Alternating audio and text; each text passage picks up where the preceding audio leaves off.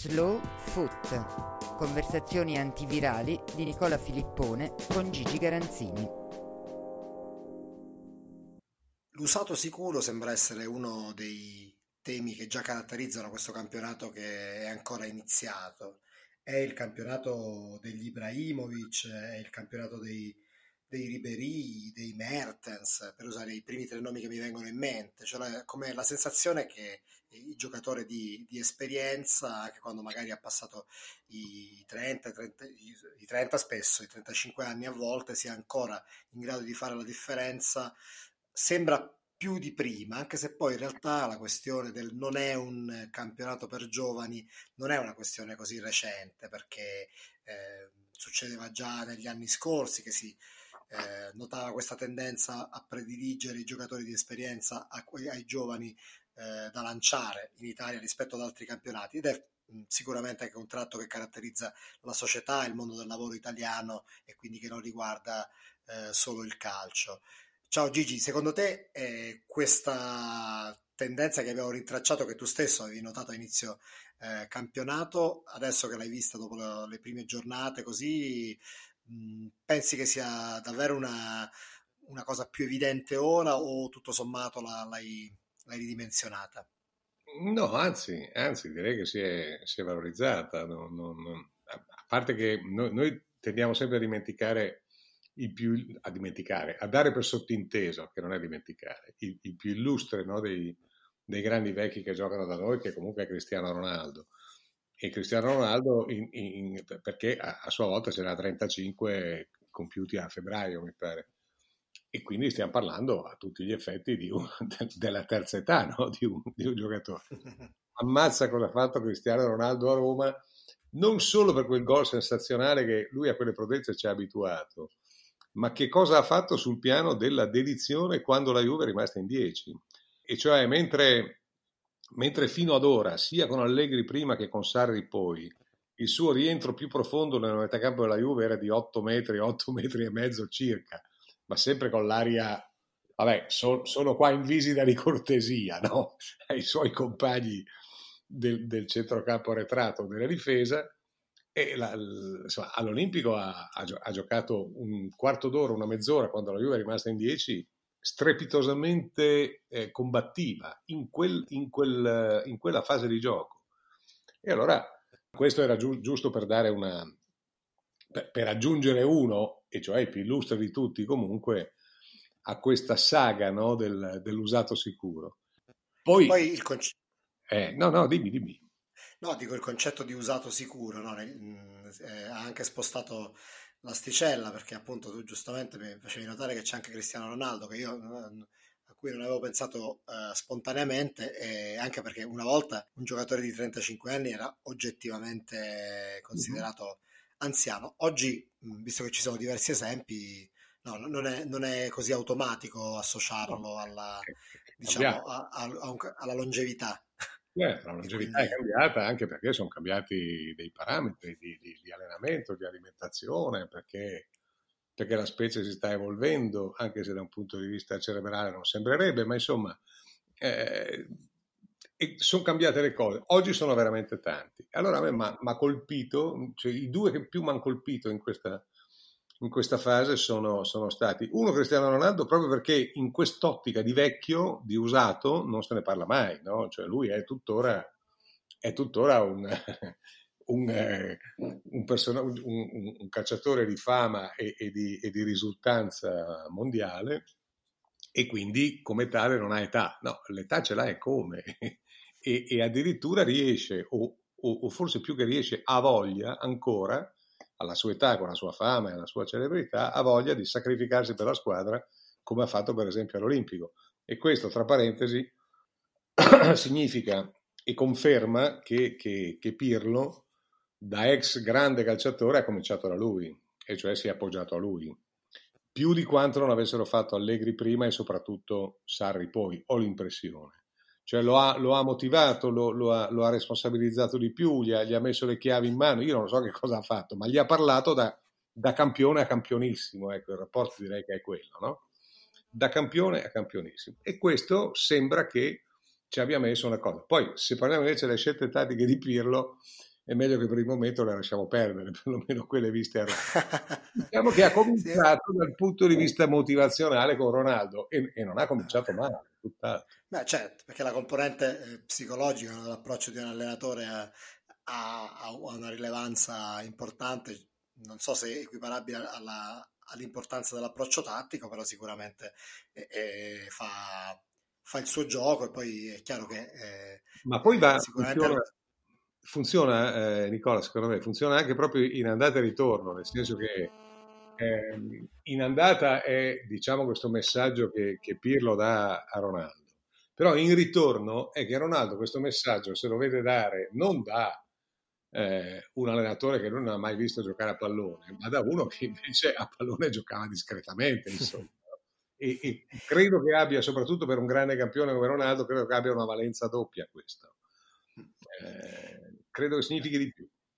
Beh, certo, è, è immaginabile che sicuramente eh, avrà pesato anche il, il, loro rapporto con quel fatto che comunque Pirlo viene viene percepito, viene stimato in, in, un modo diverso, con un peso diverso rispetto a, un qualsiasi altro allenatore esordiente. Sai cosa Gigi? Che io penso, mm. eh, non, ho, non, ho, visto, però sarebbe molto curioso vedere la, me, la media dei giocatori, eh, diciamo, ultra trentenni, cioè la, anche la quantità basterebbe, di, di, un campionato, metti di 30 anni fa e vedere quanti ce ne sono oggi, perché penso che forse è un'ovvietà, però credo che gli, oggi gli ultra trentenni che giocano siano, siano molti di più. Questo immagino che, che sia associato anche a diversi fattori come anche la, la, chirurgia. O... Sì, sì, sì, ma sono certamente molti di più. Credo che questo sia un discorso che si può fare ovviamente con, con più elementi, cioè più fondato tra qualche, tra qualche tempo. Eh, per il momento possiamo comunque fare una prima riflessione. Eh, c'è anche il fatto che questo che questo usato sicuro, cioè che, che l'impiego comunque di questi, di questi giocatori eh, viene eh, autorizzato eh, o, o, o, viene comunque corroborato dal fatto che, che puoi cambiarne 5, cioè che tu hai un... Eh no, eh, no non, è, non, è, una considerazione da poco. Eh certo. Eh, perché arriva a un certo punto che questo è scarico alle pile, alle pile un po' andate o cosa, e tu non è che sprechi un cambio di tre, no, in, hai investito su 60, 70, 80 minuti di uno sapendo che poi lo puoi cambiare senza, eh, senza rinunciare a date sostituzioni. Credo che questo sia, sia molto importante. Comunque, Ronaldo mi ha, mi ha, molto colpito, ripeto, non tanto per la prodezza che, che, che per lui è abituale, quanto per, per l'impegno eh, in, in fase di sacrificio. Quello che veramente, secondo me, di queste di questo inizio di stagione ha incantato eh, è, è Ribéry perché eh, incredibile le tre giocate che Ribéry ha fatto nel secondo tempo due andate a buon fine e una buttata all'aria dallo sventurato Vlaovic mi pare si chiami sì. sono stati tre, tre gioielli assoluti e, e, poi è ovvio che la, la Fiorentina alla fine la partita la perde o comunque l- o l'Inter la vince, insomma tutte e due le cose insieme evidentemente, e con, con questo, questo, doppio colpo di scena finale, allora tutto passa un po', eh, non dico nel dimenticatoio, ma insomma perde un po' di risalto. Alle tre giocate che Ribery ha fatto, la prima per Castrovilli, la seconda per Chiesa e, e la terza purtroppo per, appunto per Calloni, Vlaovic e Redivivo Calloni, è, è, una roba era una roba da alzarsi tre volte in piedi a San Siro, applaudire, poi San Siro, so, lascia stare la retorica della scala del calcio, però è vero, no? Cioè, a, a, San Siro hanno giocato, hanno giocato, giocheranno, speriamo ancora. Comunque certamente ci hanno giocato nei decenni tanti, tanti grandissimi. E beh, insomma, Ribéry si è iscritto a questa galleria, cioè è come, è come un tenore che finalmente ha cantato alla scala, ma ha cantato eh, quando già in teoria dovrebbe essere sfiatato, invece ha cantato con la pienezza della gola e dei suoi mezzi vocali più belli, perché ha fatto tre cose, ha giocato tutta una grande partita, nonostante Barella avesse cercato di azzopparlo dopo pochi minuti, eh, tanto, per, tanto, per, ricordare i dettagli. Lui si è alzato, sembrava che, perché gli ha lasciato il piede male, sembrava davvero che per un po' zoppicasse e poi invece si è inventato oltre a una, una, partita complessivamente molto molto buona, si è inventato tre robe da, da, applausi a scena aperta. Insomma. Eh, sai Gigi, stavo pensando che la questione del, dell'utilizzo no, con, dei cinque cambi e dell'utilizzo diciamo centellinato o comunque strategico dei giocatori che, che come fattore che, che aiuta no, questo, la valorizzazione dell'usato sicuro.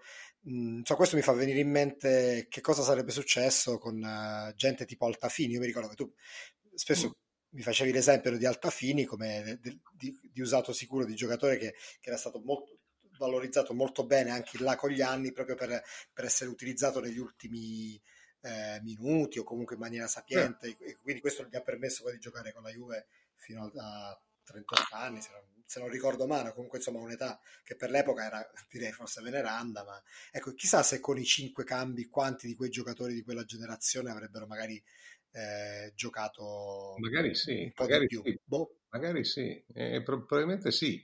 Eh, è, è, un, è, un, eccellente rimando quello che tu hai fatto perché, perché è vero, quando Altafini diventa ancora ingrato nei confronti del Napoli, eh, potevi pure evitare di dirlo comunque. Eh, arriva la coltellata.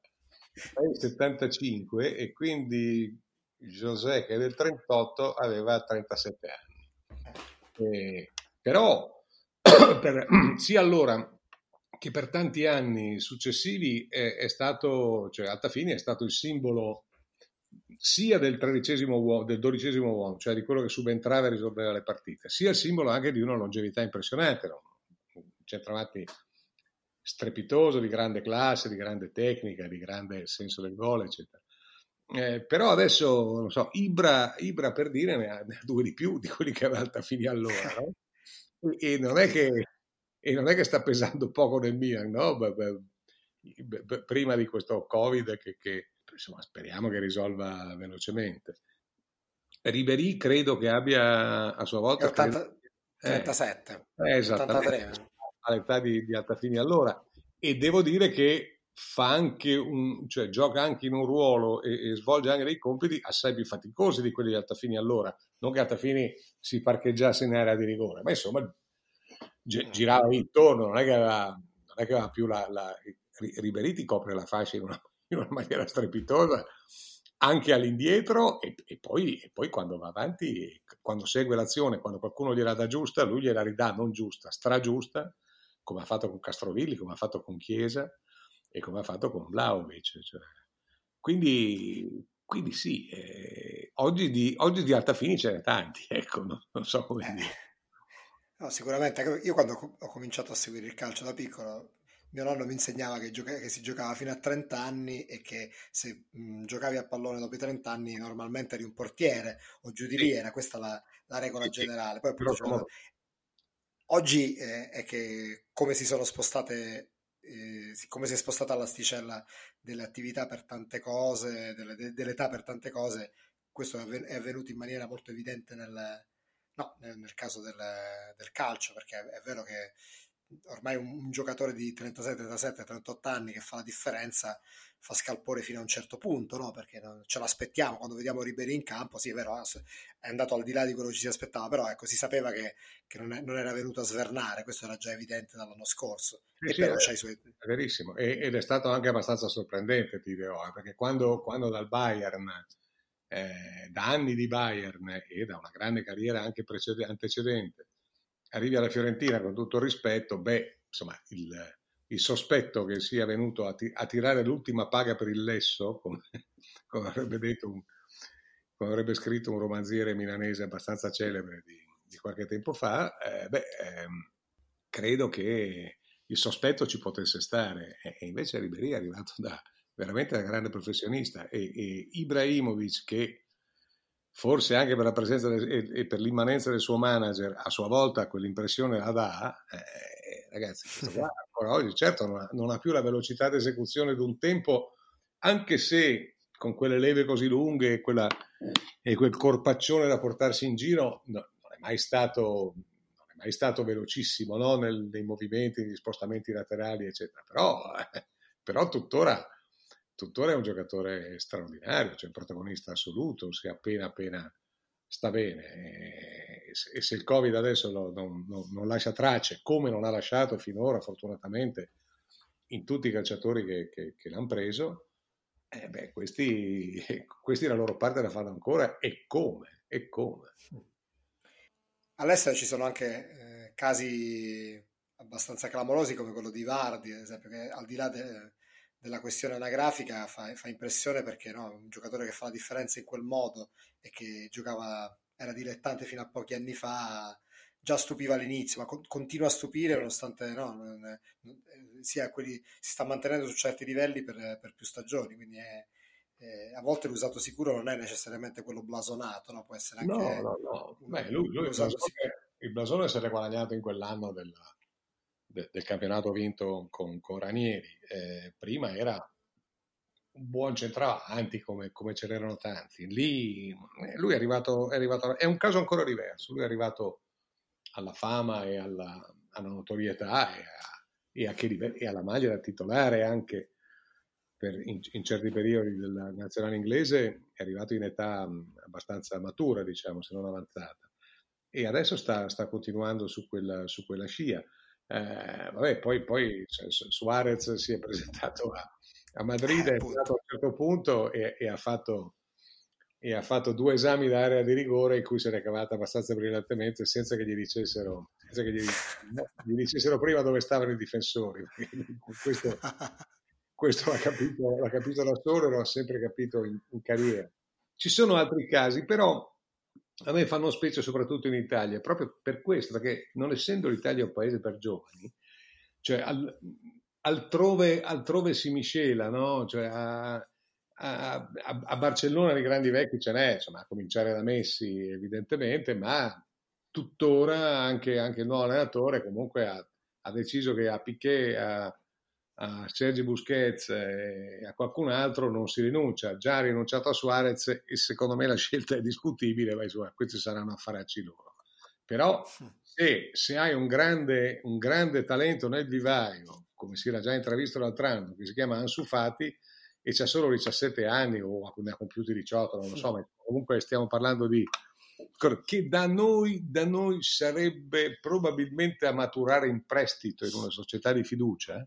E questo Sicuramente. Eh, que- Sicuramente. Infatti, questa è, è, l'altra faccia. E questa è la grande eh, differenza che c'è tra, tra, tra noi e il resto, il resto d'Europa. Eh, adesso vale, vale, per la Spagna, ma vale anche per l'Inghilterra, vale per la Francia. Là là se c'è, cioè altrove, ma anche la Germania, altrove, se c'è un giovane, un giovane che davvero ha i numeri, le, le, ossa se le fa lì, se le fa nella grande squadra, non va, non va a far pratica nella, nella bottega, no? nella bottega meno, meno illuminata e, meno, meno e, e, e con meno riflettori. Io credo che qualcosa voglia dire e da noi invece non è così. Buon, buon per i Ribery, buon per gli Ibrahimovic, buon per tutti quelli che vengono qua e sanno che il loro posto ce l'hanno, non solo perché lo meritano, ma anche perché venisse fuori un, un talento nuovo e molto giovane, beh, cominciamo con l'usato sicuro e poi se bene parliamo un altro anno. Insomma.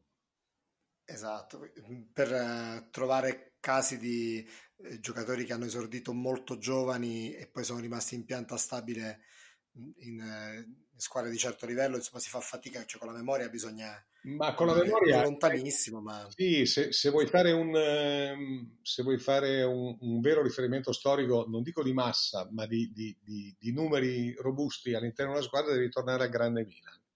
Devi tornare sì. al grande Milan eh, di, eh, per, per, prima di Sacchi, ma poi soprattutto all'epoca Capello e poi ancora Ancelotti. Eh, cioè, mm. loro, loro per carità li avevano i talenti, eh, ma in ogni caso nel giro di 3-4 anni loro hanno fatto la più grande difesa del mondo probabilmente della storia, o una delle più grandi, con, con Baresi, Maldini, Costa Curta ed eventualmente Filippo Galli di scorta. Tassotti era arrivato al Milan a 20 anni, ma è nato Lazio, no? eh, eh, sì. era targato Lazio, però dire, lui è cresciuto ed è diventato grande del Milan. Comunque, eh, que- quegli altri 3-4 erano del vivaio, come del vivaio poi era Albertini e, e, e c'erano altri ancora.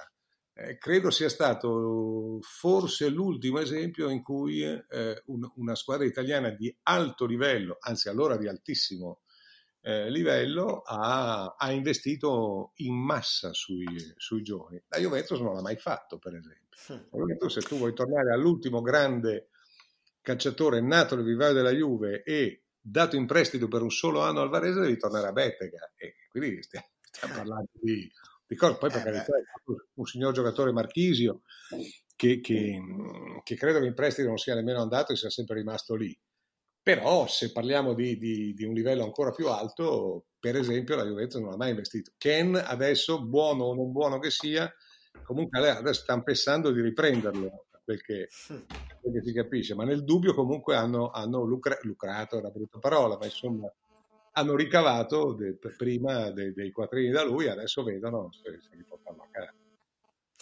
A me viene in mente, adesso mentre facevi questo discorso, che fosse un, un caso di, di giovane che è stato mandato e responsabilizzato eh, in, in, maniera, diciamo così, mh, fulminea o comunque in tempi rapidi è per esempio Bergomi ai mondiali dell'82, cioè che è stato no, Ma, nazionale, sì, però, nazionale. Certo, però. Club lui non l'ha, mai, non, l'ha mai, non l'ha mai cambiato. L'Inter aveva investito su di lui da subito. Eh, certo. e, e, infatti lui andò al mondiale perché, perché quell'anno eh, l'Inter non mi ricordo più allenata da chi, eh, 82, non ricordo, forse c'era ancora Bersellini, forse, eh, però è cresciuto in ogni caso nell'Inter di, di, di Bersellini, eh, giocava titolare nell'Inter perché sennò Bianzotto non avrebbe mai portato, eh, non gli avrebbe mai dato quella responsabilità che gli ha dato, no? Eh, cioè, sia pure dopo, dopo per, per, per, infortuni altrui, ma insomma, poi infortuni altrui, ma lui si è saputo guadagnare la maglia titolare, insomma. E, eh beh, certo ed era già un grandissimo appunto a 17 anni, poi c'era quei baffi da carabiniere che lo facevano sembrare un quarantenne, però ne aveva 17. Comunque tu ti lamenti della tua memoria, ma ti confermo che era Bersellini, l'allenatore dell'Inter 81-82. Quindi... Ma perché sia Seppellini? Parliamo di cose, vecchie, di cose vecchie, di quando era ancora lucido. Evidentemente il, il file riesco ad aprirlo. Se tu mi chiedi eh, un risultato della settimana scorsa, io ho paura di fare una brutta figura e quindi sei invitato a non farlo mai. Va bene, va bene, non, lo farò mai, eh. anche perché eh, il primo a fare la brutta figura posso essere io, perché non, anche io non sono sempre sul pezzo. Eh, senti, ho altre due o tre cose da chiederti così, riflessioni sparse. Sì. Allora, una che viene dall'estero è secondo te il guardiolismo, visto che adesso Guardiola viene molto criticato, insomma, il Manchester City eh, un, un po' fa fatica. Mm, si può dire che insomma, è un progetto tattico in crisi oppure semplicemente sono fasi, ma la, diciamo, le sue idee e la sua statura di allenatore non, non si discutono? La sua statura allenatore non si discuterà mai perché uno che ha inventato, che ha inventato un modo di giocare a calcio come il suo, eh, sia pure nel solco di vecchi grandi allenatori olandesi, ma insomma mettendoci tutta un'altra interpretazione, eh, e comunque tutta un'altra gioventù, non so come dire. E, e, arrivando ad un certo punto ad avere un Barcellona di, fatto di 8, 9, 10 giocatori della cantera, credo che non, questo sia un merito che, che, rimarrà per sempre. Poi eh, certo in questo momento non, non, il guardiolismo non, non, gode di ottima salute, su questo non c'è dubbio. Un po' gli avversari hanno trovato antidoti, ma un po' soprattutto lui non riesce più a trovare, insomma, quello è, un, quello è un gioco, quello è un meccanismo che deve avere degli ingranaggi perfetti che devono essere oliati alla perfezione. Se non lo sono, e in questa fase non lo sono già da qualche tempo, eh, poi mostra la corda. Insomma, il, il, City, il City che prende 5, 5 gol in casa dall'Eister, passando in vantaggio, sì, passando in vantaggio, bah, eh, insomma, è già abbastanza raggellante, ma io credo che in estate il City che va fuori in, in, in, una, in una, partita unica, confronto diretto con Lione, mi sembra molto, molto più triste e come segnale, no? molto più... Guardiola è uno che ha sempre bruciato le tappe, è diventato un grande allenatore giovanissimo, eh? probabilmente, dato che lui pensava, mi risulta così, pensava di a un certo punto di fare il, di fare il presidente di una società o comunque il factotum di una società e non più allenarlo, oppure avere un ruolo da direttore tecnico operativo e questa società deve essere Barcellona, può darsi che sia già proiettato in un'altra, in un'altra dimensione. Ma la sensazione è che Però poi sai, il tempo passa per tutti, anche se sono giovani e anche se, se hanno ottenuto risultati più grandi. Cioè, oggi, non oggi, adesso Guardiola sta, sta segnando il passo da, diciamo da un annetto, perché il City di, di, un anno fa, di qualche mese fa, era ancora una, una fantastica squadra, eh, che poi ha trovato un, un, immenso Liverpool e ha perso il campionato scorso nettissimamente, ma insomma, fino a lì eh, la sua parte...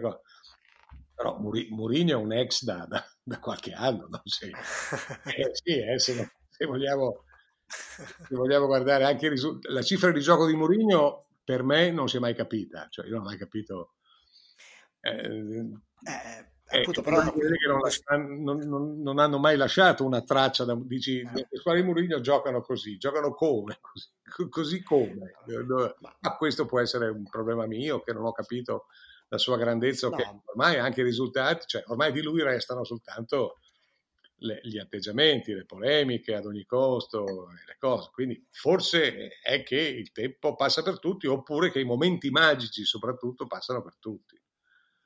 Ma infatti penso che non sia un caso che non, si, non, ha mai attecchito il termine murignismo, no? Perché è molto, a differenza di guardiolismo, forse anche cloppismo ci starebbe bene, però ecco che comunque Murigno è un allenatore che ha, che, che ha vinto eh, quello che ha vinto, ha ottenuto dei risultati sicuramente oh, guardevoli, ma col, col, pragmatismo soprattutto, no? certo. cambiandole, certo. Non, non, ha informato i giocatori che aveva di una sua filosofia pregressa o che ha costruito.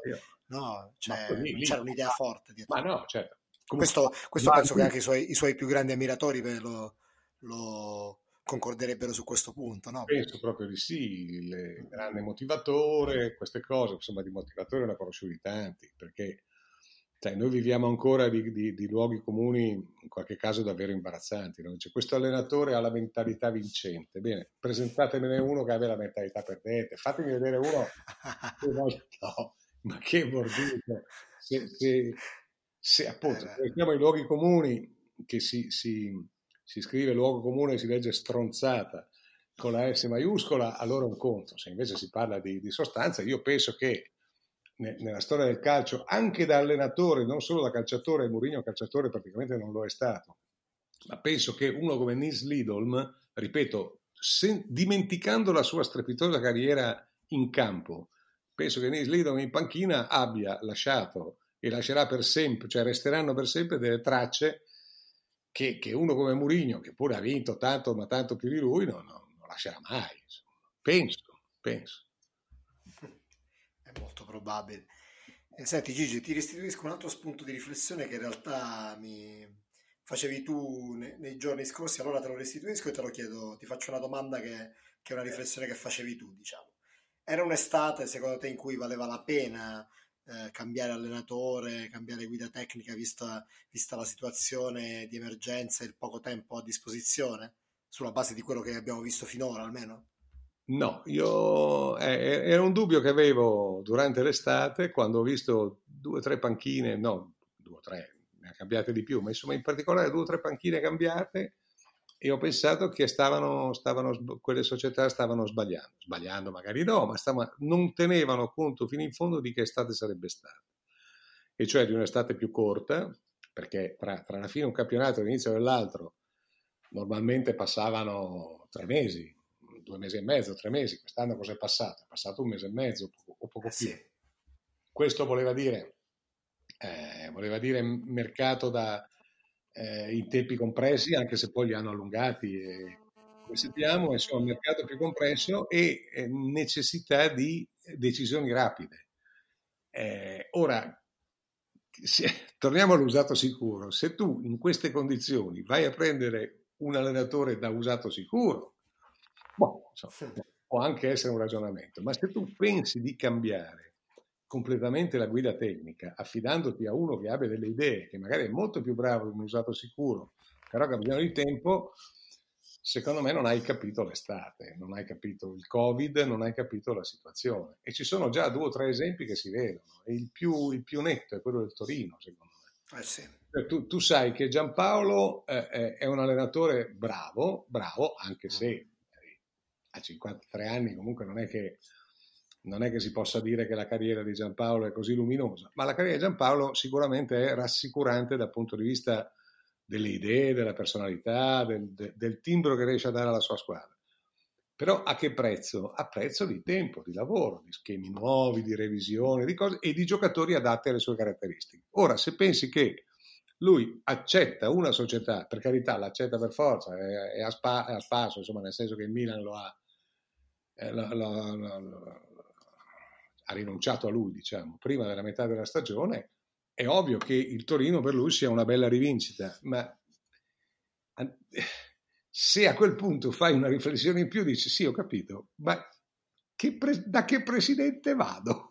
Cioè, da un presidente che sono anni che il mercato ti, ti, dirà anche che seguirà le tue indicazioni fino in fondo, ti dirà che finalmente sei arrivato da lui il suo calcio, eccetera, ma i suoi tempi di movimento sul mercato sono i tempi che ormai sono collaudati da anni, e cioè non last minute, dopo, dopo l'ultimo minuto, no? E, e, quindi, e quindi, tu come, come, come, fai? Se questo ti ha, prom- ti ha, detto, ti ha promesso, ti ha garantito evidentemente che la squadra sarebbe cambiata profondamente, che sarebbe stata innervata, che avrebbe seguito i tuoi consigli, eccetera. Ho capito, ma se i tuoi consigli li segue dopo un mese e mezzo o due, e, insomma, intanto ci sono anche le altre società no? che magari quei giocatori li puntano. E poi comunque resta in ritardo tutto, no?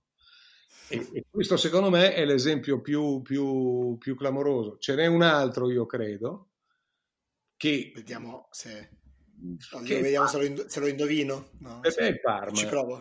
È Parma, esatto. Eh, Parma perché, perché Liverani era una, cioè, un allenatore che io stimo molto. Secondo me l'altro anno il Lecce ha giocato a tratti a tratti, ma non, non, a brevi tratti, davvero un grande calcio.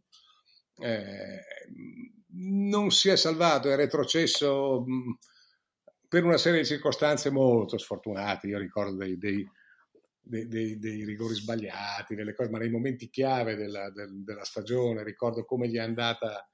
Ha, ha trovato la, una, una terzultima che aveva più credenziali di lei per salvarsi da tanti punti di vista, lasciamo stare.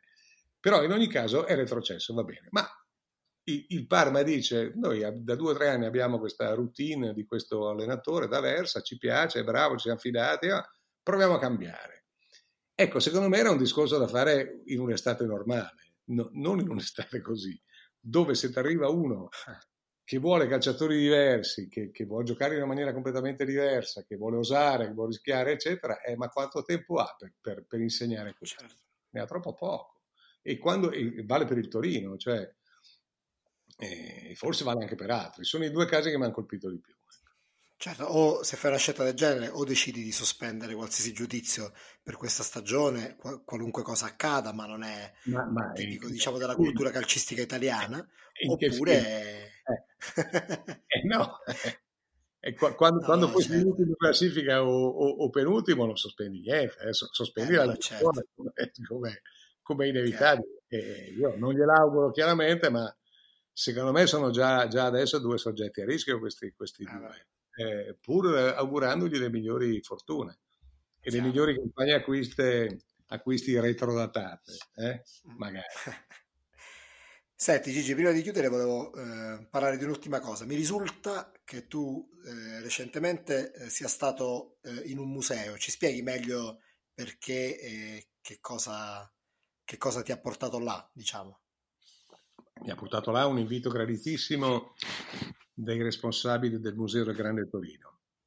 E, e l'invito graditissimo era che loro hanno avuto l'idea, molto bella secondo me, molto tempestiva, di ehm, dedicare quest'anno una mostra a, alla memoria di Enzo Bearzot, eh, non, non, tanto, no, non tanto no, non solo come, come commissario tecnico del del mondo dell'82, ma prima ancora, visto che è Museo del Torino, prima ancora come capitano del Torino de, della seconda metà degli anni 50 e dei primi anni 60.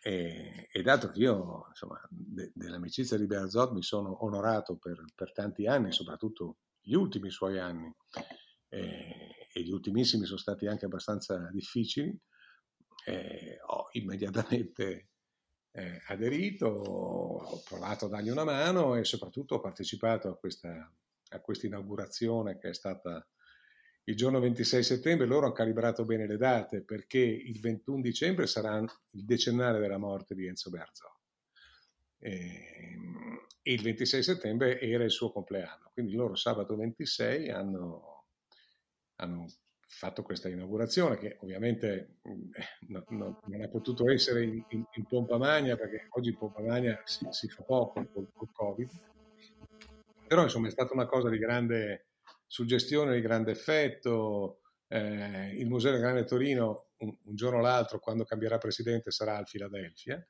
che, che, che è la sua casa naturale.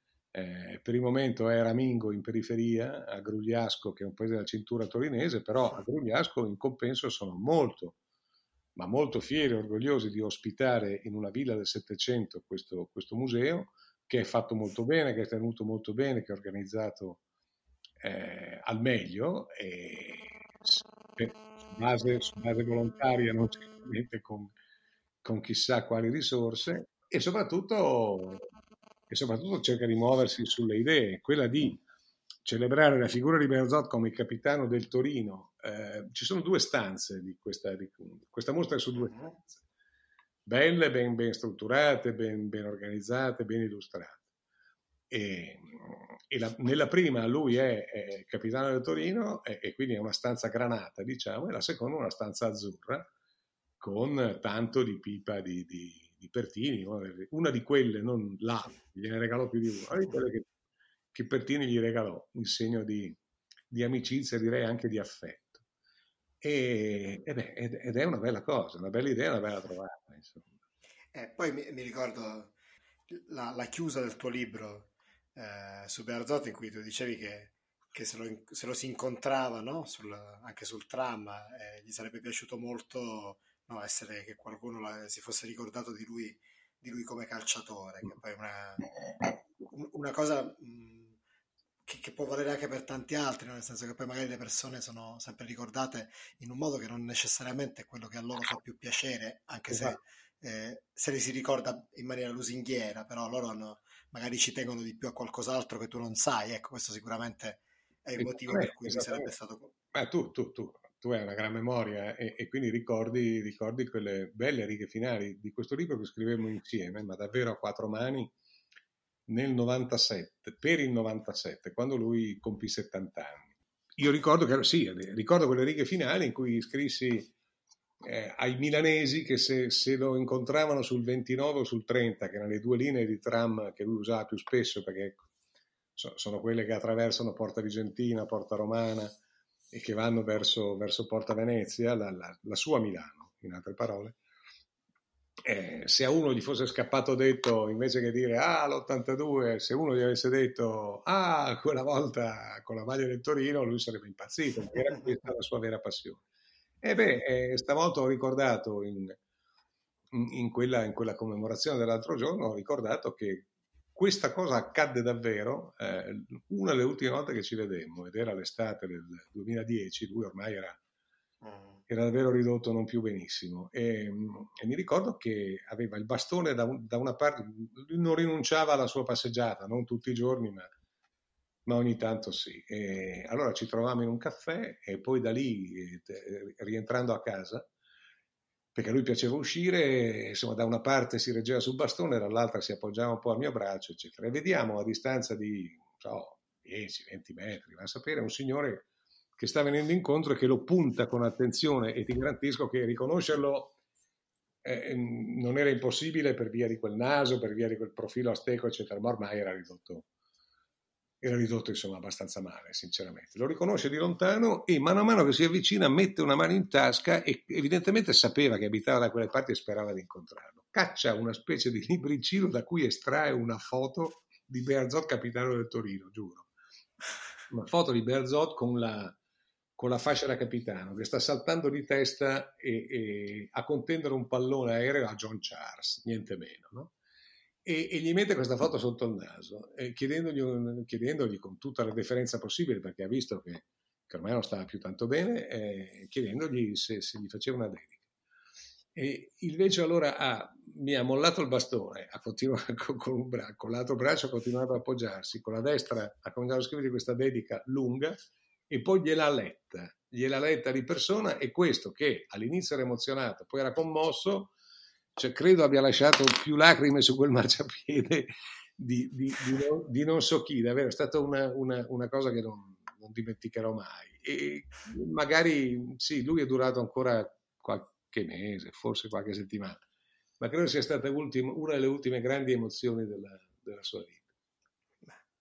Gigi, grazie perché questo ricordo finale è veramente molto, molto intenso. Io ringrazio anche tutti quelli che ci hanno ascoltato, vi ricordo che ci trovate su storielibere.fm e sulle vostre app di ascolto preferite. Gigi, quanto a noi, eh, l'appuntamento è come al solito per settimana prossima.